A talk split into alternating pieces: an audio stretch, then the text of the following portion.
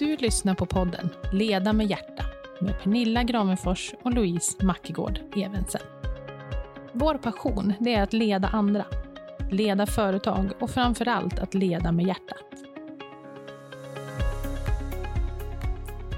Idag så ska vi prata om vikten av att ha en mentor. Man brukar ju säga att flera hjärnor tänker bättre än en. Det kanske är ett litet slitet uttryck, men det stämmer väldigt väl. En mentor det ser vi som en person som ska hjälpa till att stånga och bolla olika idéer, koncept, tankar och utmaningar som man kan stå inför. Tanken är ju inte att den här mentorn ska göra jobbet åt dig, men ändå hjälpa till att bibehålla din kurs som du ändå har tänkt att du ska följa. Och um, Pernilla, vi, både du och jag har ju haft olika mentorer genom åren och vi är ju också båda två mentorer idag. Vad skulle du säga att din erfarenhet är från att ha en mentor? Ja, min erfarenhet att själv ha en mentor eh, är väldigt, väldigt positiv. Min första mentor hade jag, ja, det var alltså, nu ska vi se, min son är född, min andra son 2007. Eh, någonstans där, efter att han, jag hade fått mitt andra barn och jag kom tillbaka till min arbetsplats. Eh, då eh, träffade jag en kvinna som heter Mona och skaffade mig då för första gången en professionell mentor. Så att jag anlitade henne och eh, vi hade då x antal träffar liksom under ett år. Och det var som en uppenbarelse för mig. Det var som att gå en utbildning, men som handlade, som var väldigt, väldigt individanpassad till mig just där, där jag var. Och utvecklade mig i de här små beteendemönstren som man har. Oftast när man går en utbildning så jobbar man kanske med mer stora penseldrag. Det är liksom stora saker man ska förändra eller lära sig eller lägga till eller börja med. Men att ha en mentor för mig har handlat mer om optikerverktyg, alltså få någon att hjälpa mig att förändra små vardagliga beteenden och vanor som jag har eh, på min arbetsplats. För jag har använt min mentor framförallt till att förbättra mig själv som ledare. Dels eh, i ledarskapet för mig själv, men också i mitt ledarskap över andra. Men du, vad, vad spännande. Det var du själv som valde att skaffa en mentor när du kom tillbaka till jobbet. Mm. Var, varför det? Jo, jag kände ett starkt behov av att få hjälp att hålla kurs. Jag är en person som i hela mitt liv har velat mycket eh, och haft en ganska tydlig agenda alltid. Det vill jag nog påstå att jag har jobbat med målsättningar och så även innan jag jobbade med Mona.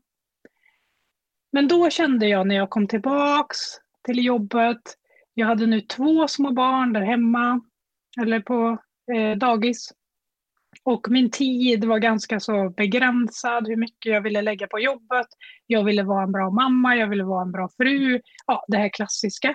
Och så kände jag att hur ska jag få ihop det här pusslet nu? För att det här är en ny situation för mig. Att vara så styrd av tider, inte få jobba klart när jag behöver och sådär. Och eh, då ville jag ha en person som hjälpte mig att behålla kursen, för jag visste vad jag ville. Men jag behöver ha någon som påminner mig att Pernilla, du vet väl att du säger att du vill ha mera fri tid. Det du säger nu är det att eh, om du gör det, får du mer fri tid då? Ja, man, nej, det får jag inte. Nej, ska du göra det då? Nej. Så att påminna mig och sen så hjälpte hon mig. Det var då också första gången som jag började jobba med riktning. Och det är någonting som vi har pratat mycket om i vår podd här. Mm. Vikten av riktning och att riktning är något helt annat än att ha målsättningar. Riktningar mer övergripande, den där kompassen in i framtiden.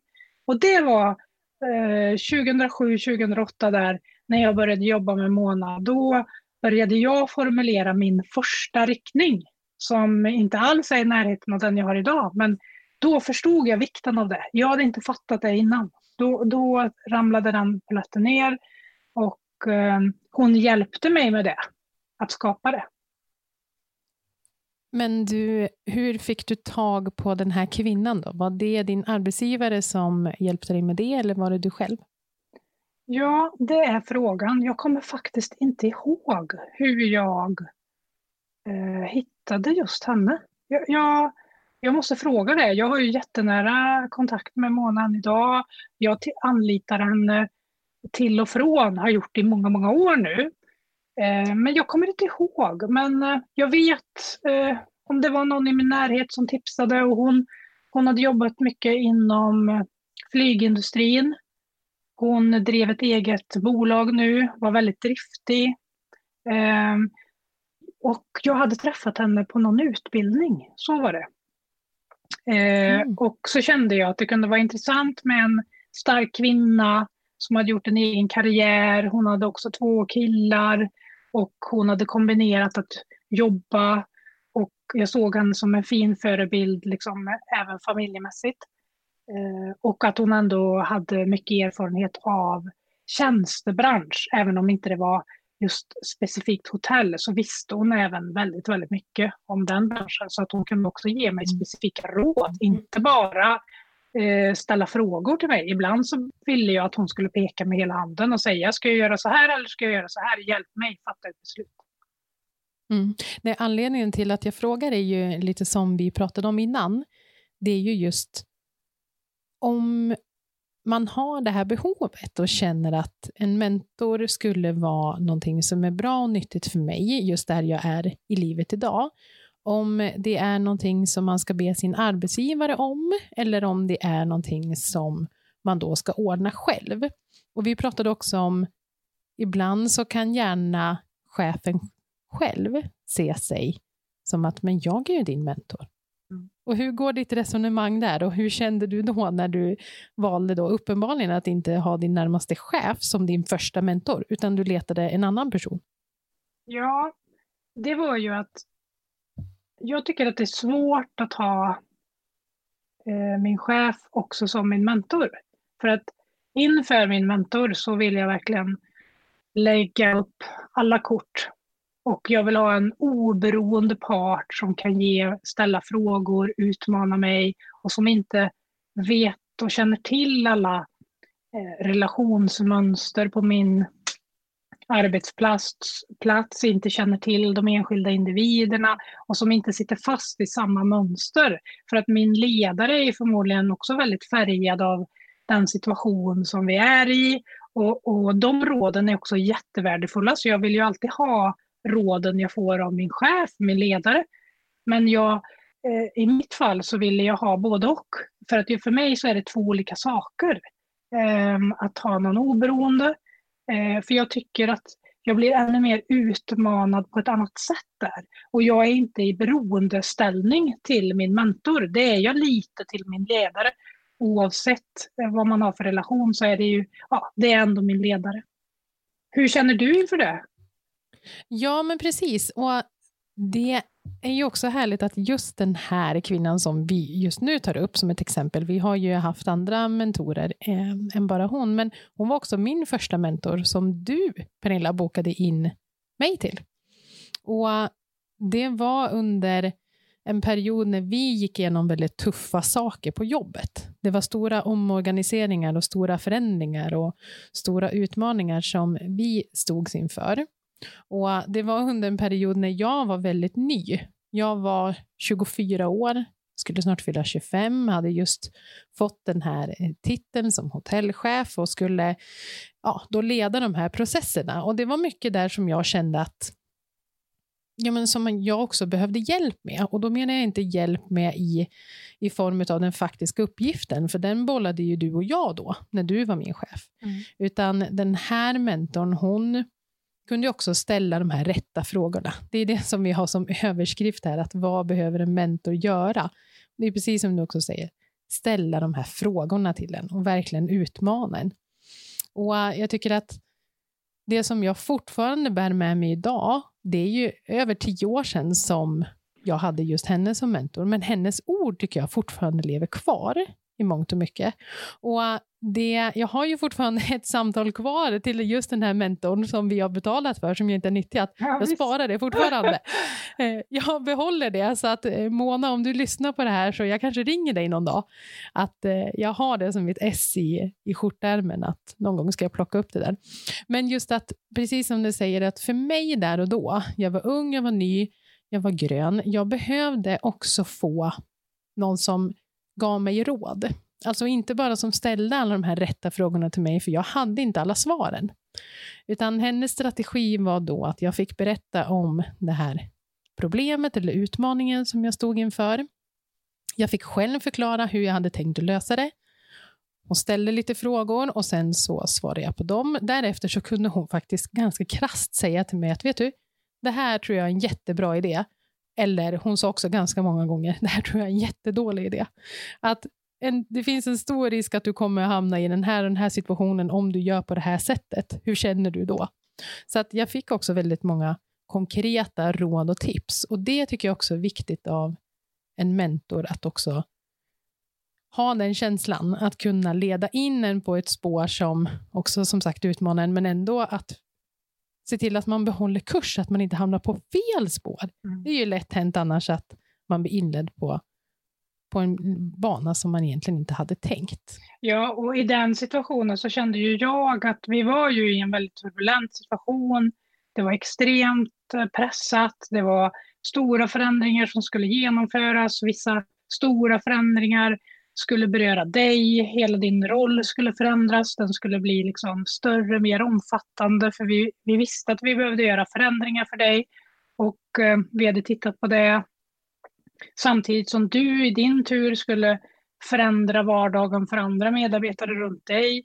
Så för mig då som din ledare så kände jag att jag vill ha någon mer som har koll på dig. Du var ju mm. en högerhand till mig, en fantastisk medarbetare med ofantlig potential och var så duktig på det du gjorde. Och jag ville ju inte på något sätt äventyra din hälsa, ditt välmående och, och din utveckling i den här processen. Jag hade en ganska klar bild att jag visste att det vi gör nu, det är helt rätt. Men jag ville vara säker på att någon mer än jag hade koll på att eh, du var okej. Okay. Att någon mm. mer frågade dig, hur mår du nu? Hur går det nu? Eh, och som också kunde stötta mig som ledare eh, för dig. Att hon kunde ge och dela verktyg som hon hade så att du inte... Du hade så många av mina verktyg redan så jag kände att jag vill ha... Eh, jag vill att Louise ska få stöd från någon utifrån och som också kunde hjälpa dig med frågeställningar. Det kanske kunde vara någon utmaning som du till och med kanske hade med mig till exempel. Då hade du kunnat ta upp det. Och, eh, mm, så det, känd... det var de värsta. Ja. så det var en väldigt... Eh, det, det, var en sån trygghet för mig i den processen. För att eh, aldrig kan man stämma av med sin medarbetare tillräckligt ofta hur de mår liksom, i en sån process. Jag kände mig lite, jag visste att jag kommer bli otillräcklig, jag kommer inte räcka till. Och eftersom du var så sjukt självgående och så duktig på det du gjorde, så fick, då får man ju oftast minst uppmärksamhet. För jag visste att du kommer klara av det och det vill inte jag riskera i allt det här. Så därför så tyckte jag att, ville jag erbjuda dig möjligheten att, att också få testa på att ha en extern mentor som vi betalade och som fanns där bara för dig. Min man vill ju skicka blommor till henne sen. Ja, det? det är så fint. Oh, det är en bra mentor. Ja. Nej, men, och det, med det här vill vi egentligen också få sagt att till oss som jobbar med ledare att kom ihåg det, att allt hänger ju inte på dig, utan ta hjälp och boka in någon mentor till dina medarbetare. Det kan vara ett jätteeffektivt och bra sätt att, eh, att utveckla dem och det behöver inte vara du personligen som alltid ska göra det. Nej, och att man också ibland har någon medarbetare som gärna vill utvecklas, men kanske inte är beredda att lägga massa fri tid på att gå en omfattande utbildning till exempel.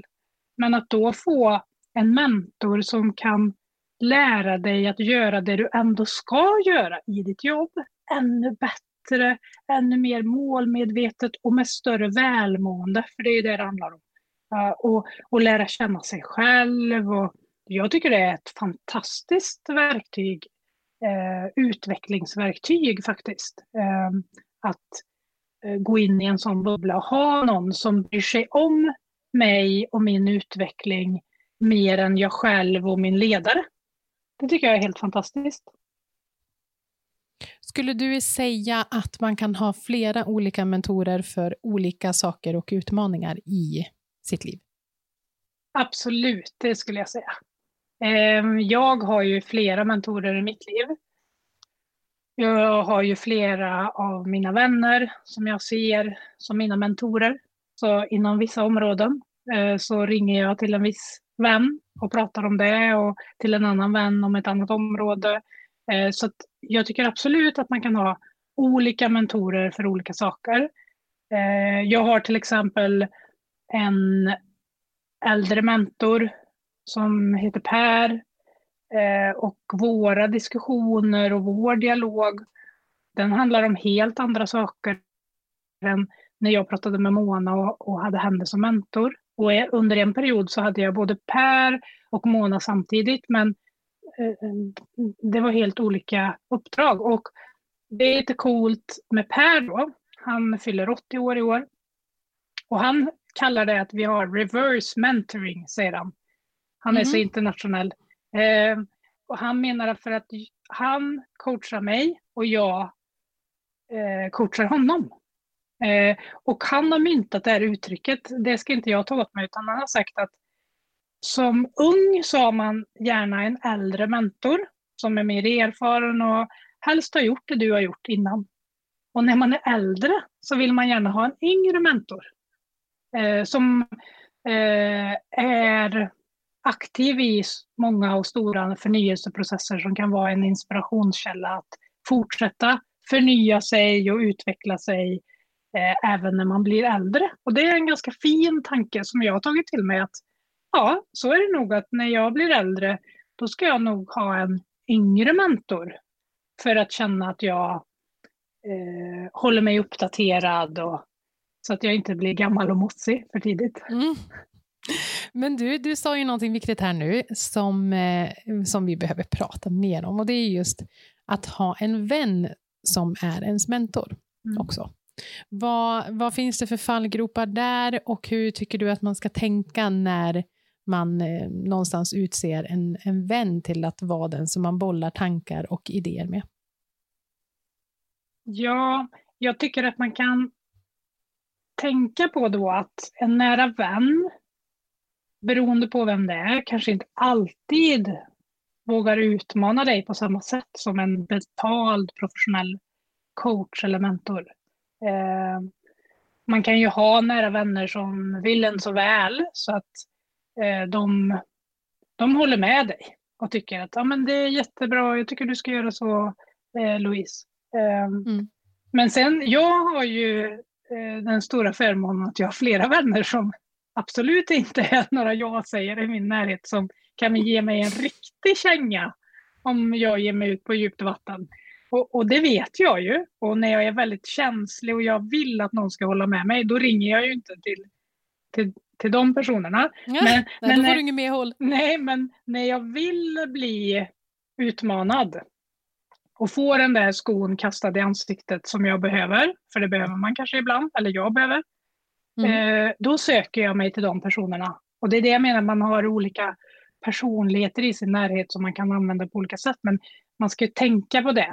Och eh, förhållandet blir ett annat, tycker jag, eh, till sin mentor när det är ett professionellt förhållande där jag faktiskt betalar en person att, att finnas där för mig. Ehm, ja, men då, mm. jag menar, jag är själv mentor idag innan jag har ett samtal, dels är det ju en process, jag sitter och förbereder mig, jag har massa övningar som jag ger. Ehm, det funkar ju på ett annat sätt. När jag, när jag är mentor för mina vänner eller de för mig så har ju inte vi suttit en timme och förberett övningar. Och, eh, så det, det är på olika plan och på olika sätt. Men, och bra, lika bra, men eh, har olika liksom, syften och leder till olika saker. Vad, vad, känner du? Du har ju också eh, haft betald men har också många i din närhet som, som finns där för dig i vått och torrt. Mm. Jag tycker precis som du säger att det, det är ändå ens vänner för att de vill verkligen mig väl och vill att det ska gå bra. Och där finns det ju som sagt en liten risk att man inte blir utmanad på, på precis samma sätt. Så jag tror bara att man ska vara medveten om det när jag tror att det ska vara ett aktivt val, att man tänker att nu ska jag ta steget i min personliga utveckling, att skaffa mig en mentor som utmanar mig, som utmanar mina tankesätt och som breddar mina perspektiv. Jag har också många vänner som, som eh, är jätteduktiga på att hjälpa mig med det. Men eh, under vissa perioder och beroende på vilken utmaning jag har stått inför så har jag också känt att nu behöver jag någon som är verkligen professionell och precis som du säger, kommer med övningar, kommer med olika frågeställningar som jag också ska förbereda och, och svara inför.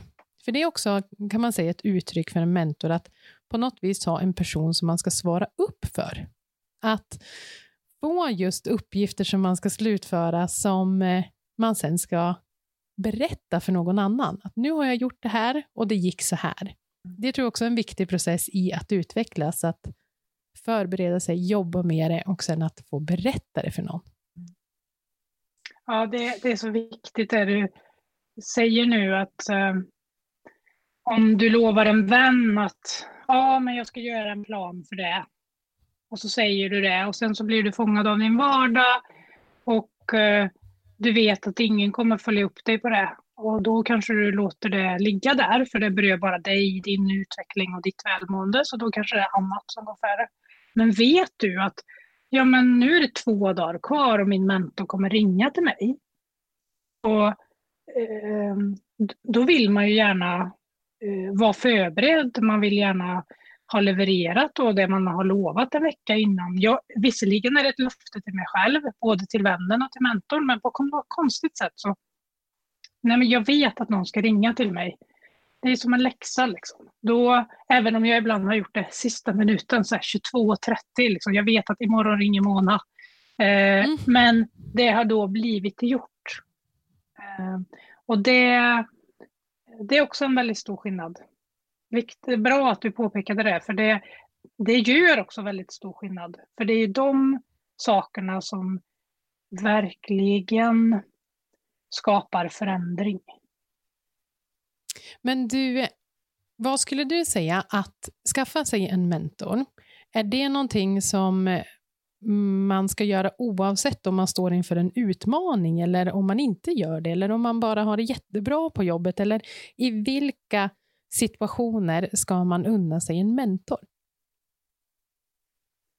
Ja, men det är ju så självklart att man tänker att man ska göra det när man är i en stor förändringsprocess, till exempel som känns lite skrämmande.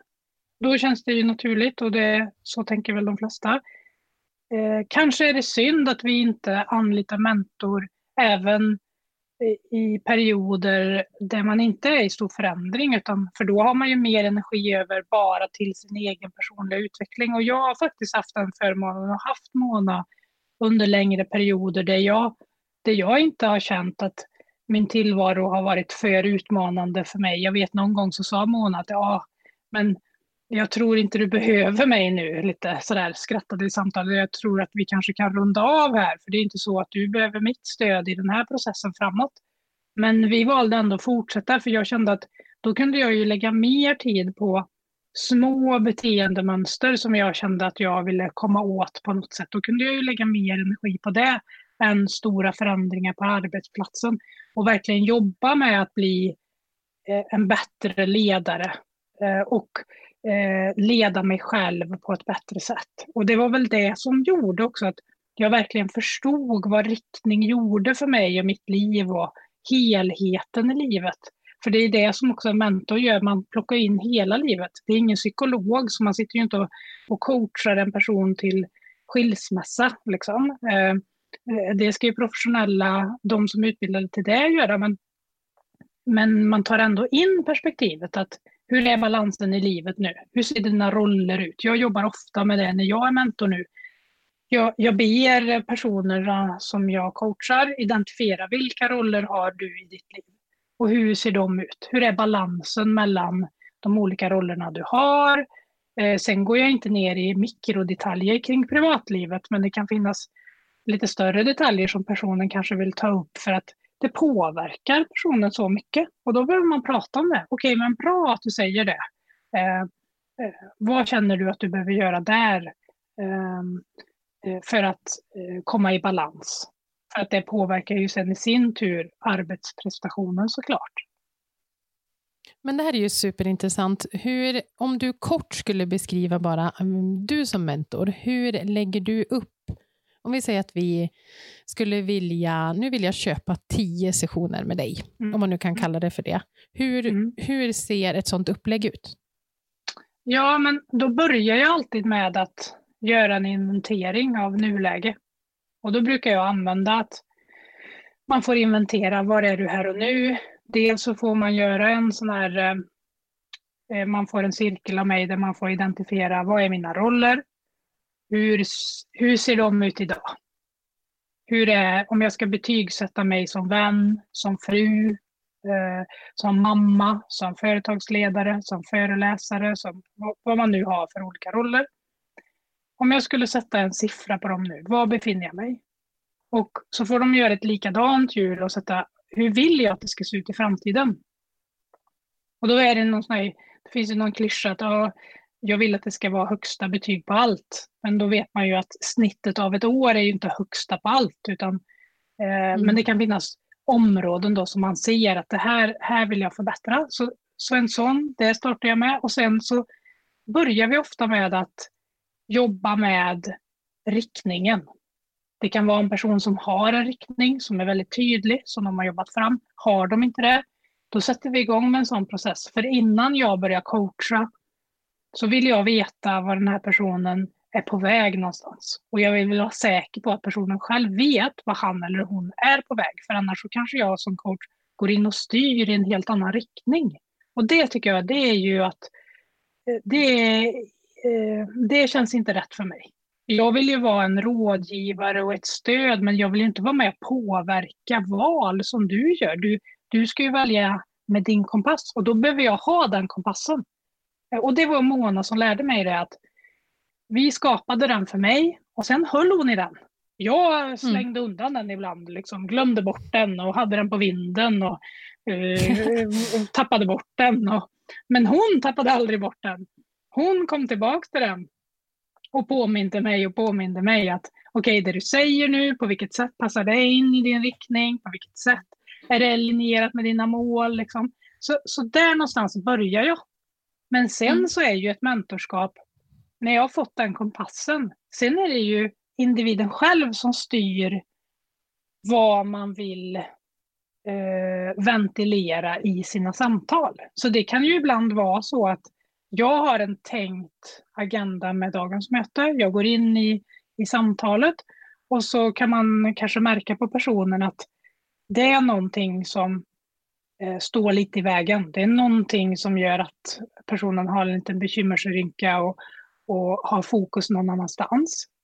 Eh, och eh, då brukar jag be att vi ska fokusera på den där detaljen, även om den är liten. liten eller stor spelar ingen roll. och då diskuterar vi det, så det är också dagsaktuella saker. Mm. Så att man själv styr, så att man verkligen får hjälp med det som tar din energi och, och liksom försätter dig i ett dåligt tillstånd. Sånt tar vi upp. Och så eh, varvar vi det med att jag utsätter personen för olika utvecklingsövningar och så vidare.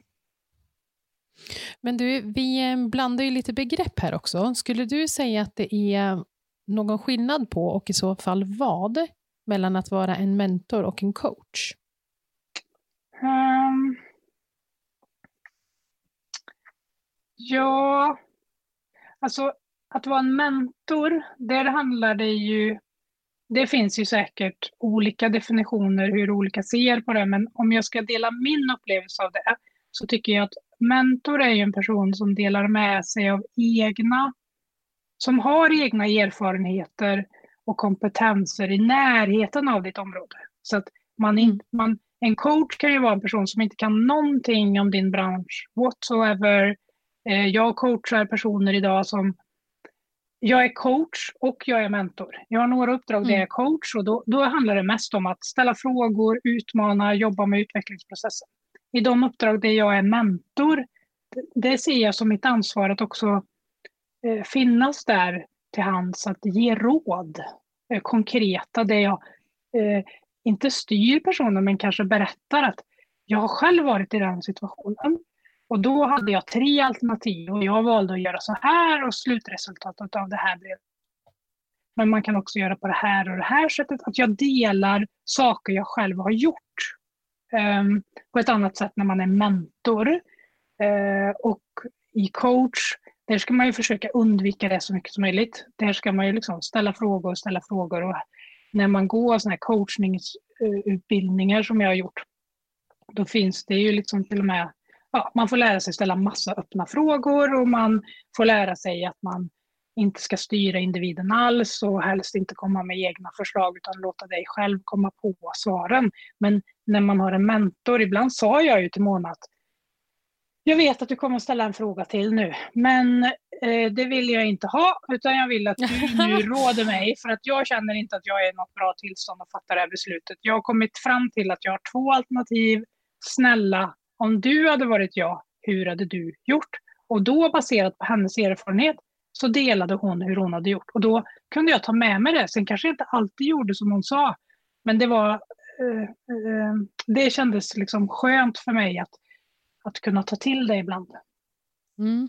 Och just den här eh, definitionen som du ändå ger nu, det är ju också någonting som vi vill uppmana till att när man tänker igenom vad är det jag faktiskt känner att jag antingen behöver hjälp med eller behöver jag själv utvecklas eh, och då varför?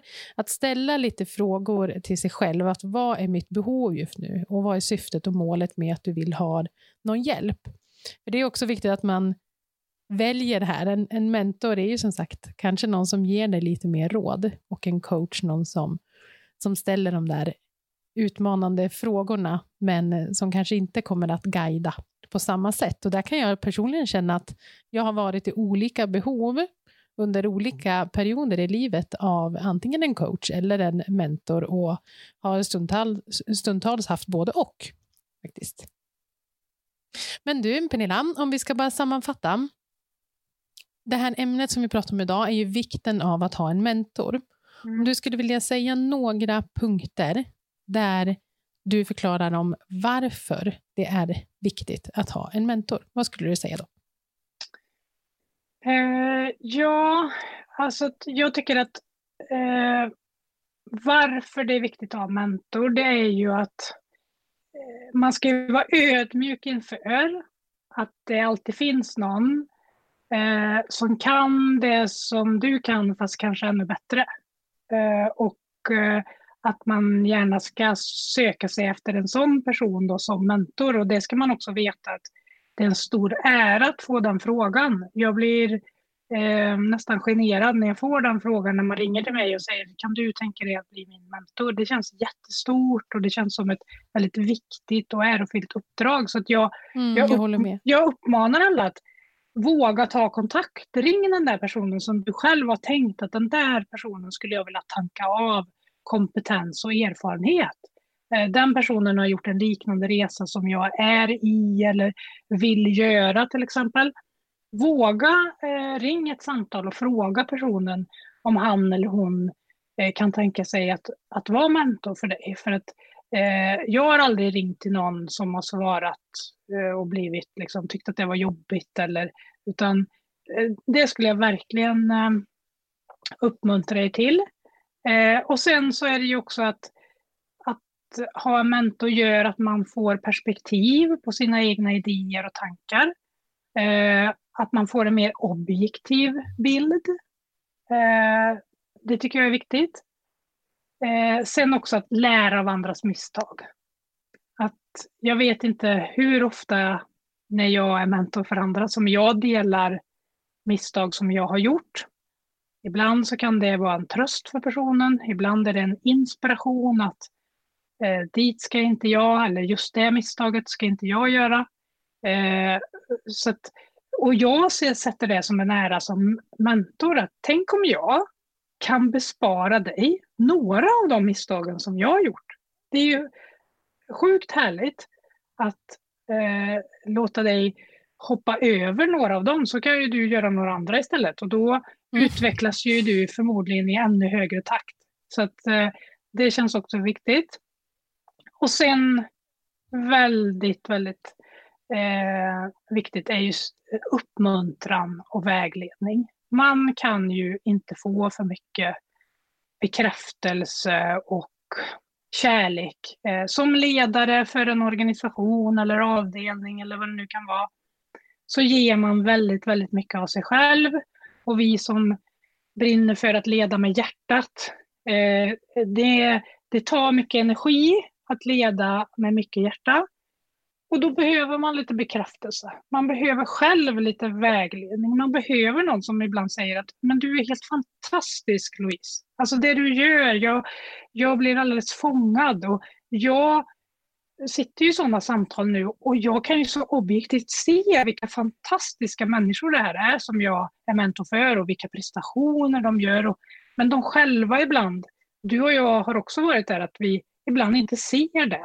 Eh, och att då få någon extern som påminner om vad man har gjort och vad man gör och, och, och vad bra man är på det man gör så att man liksom, eh, tar till sig det igen. Det skulle jag säga. Woho, vilka bra avslutande ord på ett jätteroligt avsnitt att prata om. Verkligen. Som du säger, vi älskar ju att leda med hjärtat och det här är en av våra säga, kärnpunkter som vi tycker är så viktigt. Att ha en mentor. Det är så utvecklande, det är så roligt och det är utmanande och jobbigt men är verkligen så värt det att satsa på sig själv på det här sättet via en mentor. Mm. Så tack snälla för att ni har lyssnat och hör gärna av er med olika tankar och idéer om just det här avsnittet. Ha det så bra! I vår podd så vill vi gärna inspirera andra att leda med hjärtat. Genom att dela med oss av vår vardag som ledare så är vår förhoppning att underlätta er vardag som ledare. Följ oss gärna på Instagram, Leda med hjärta. Signa upp på vårt nyhetsbrev och hör gärna av er till oss med vilka ämnen som ni vill höra mer om. Och mer information hittar ni på ledamedhjärta.se. Tack snälla för att ni har lyssnat.